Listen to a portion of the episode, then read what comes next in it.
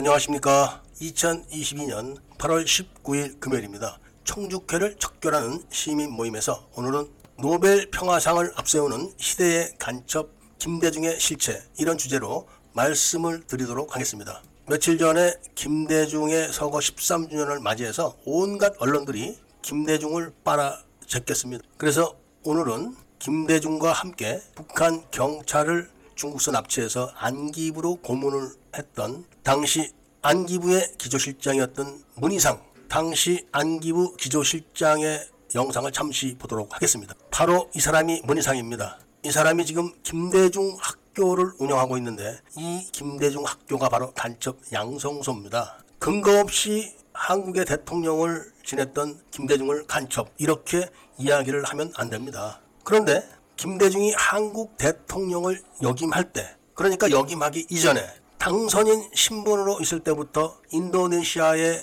한국군 트럭을 수출하는 문제와 인도네시아 수송기를 도입하는 문제에 개입을 해서 약 4천만 달러를 횡령을 하기 시작했습니다. 그리고 5.18을 주도했던 이종찬 당시 중앙정보부 차장을 정권 인수팀장으로 임명을 한 다음에 정권을 인수해서는 바로 국정원장을 시켰습니다. 왜냐하면 이종찬 씨는 5.16 때부터 중앙정보부를 만들었을 때 그때부터 중앙정보부에서 잔뼈가 굵으면서 간첩 활동을 했던 사람입니다. 그래서 이종찬과 김대중이 중국에서 북한 경찰을 강제로 안기부로 납치해서 고문을 가했고 그 수습을 바로 영상에 있는 문희상이가 한 겁니다. 최인수라는 북한 경찰을 안기부에서 납치해온 역순으로 중국으로 보낼 때 문희상이가 10만 달러를 현금으로 최인수에게 줬고 그리고 한국 주민등록증을 만들어서 건네줬습니다. 문희상이는 당시 안기부 기조실장 즉 모든 돈을 관리하는 사람이었기 때문에 이 사실을 누구보다 잘 알고 있는 사람입니다. 그리고 그런 비밀이 중국 정부에 발각되고 북한에 알려졌을 때 그 사건을 수습할 때도 앞장서서 했고 다른 차장급 인사들이 작게 5027 같은 거를 김정일이에게 건너줄 때도 다 뒷수습을 해준 그런 사람입니다. 이런 간첩들이 모여서 김대중이가 어떻고 저떻고 위대하고 이런 거짓말을 늘어놓는 걸 봤을 때는 기가 막히지만 그 정도가 아니라 그런 간첩들이 대한민국의 고위직이란 고위직은 다 차지하고 있는 그런 현실이 기가 막힌 겁니다. 거기다 대놓고 간첩 양성소를 운영하면서 그 책임을 문인상이가 맡고 있다고 하는 걸 봤을 때는 우리나라의 미래는 어두운 겁니다. 어느 시대건 어느 나라건 간첩이 없는 나라는 없습니다. 그런데 지금 대한민국은 간첩이 아닌 사람보다 간첩인 사람들이 더 많거나 간첩을 옹호해주는 사람까지 치면은 더 많다는 그런 우려가 있는 겁니다. 이 문희상이라는 사람은 의정부 지역에 살던 사람입니다. 지금은 동으로 바뀌었지만 그 당시에는 리였습니다. 리. 상금월이라는 데 살았는데 그 주변이 다 미군 부대입니다. 당시 그 동네에서는 농사를 짓거나 아니면 미군 부대 다니는 것이 생계 수단이 전부다시피 했을 그 시절입니다. 제가 문희상을 아무리 뜯어봐도 간첩이 될 리가 없는 사람인데도 간첩질을 하는 걸 보고 참 사람의 앞길은 알 수가 없다는 것을 한 번 더 뼈저리게 느낍니다. 의정부는 6.25 전에도 38 이남 지역입니다. 전곡이나 연천 이런 지역이 바로 6.25 이전에 북한 땅이었는데 의정부는 아닙니다. 그래서 문상희가 간첩이 된 것은 정말 이해를 할 수가 없습니다. 그리고 김대중이 노벨 평화상을 수상했다. 이렇게 해가지고 김대중 노벨상 기념 이런 타이틀을 갖고 있는 데가 바로 연세대학교 도서관입니다. 김대중 도서관.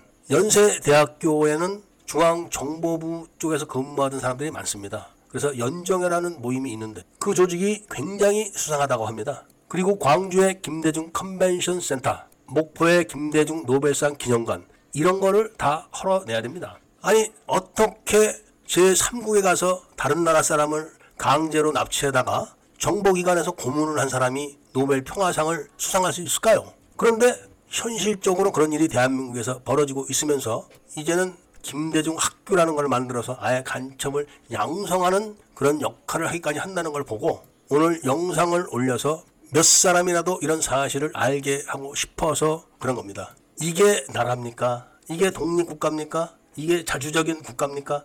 연세대학교는 김대중이가 대통령 된 다음에 학교가 확 변해버렸습니다. 언젠가는 사실들을 조사해서 모든 것을 제자리로 돌려놔야만 합니다. 간첩을 돕고 간첩들로부터 혜택을 받고 이런 행위들은 다 조사돼야 됩니다. 김대중은 박정희가 자신을 일본서 강제로 납치해왔다고 얼마나 팔팔 뛰었습니까? 그렇다고 일본서 납치해올 때 고문을 했습니까?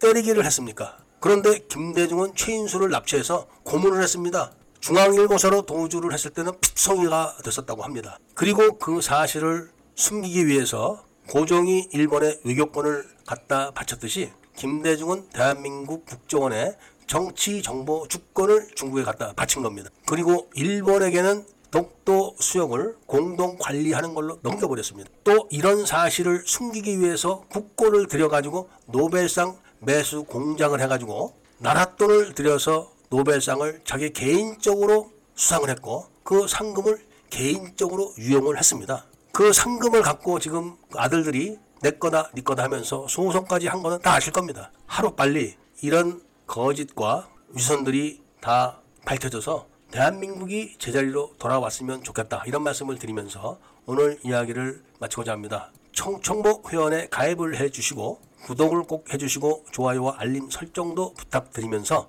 이야기를 들어주셔서 감사드립니다.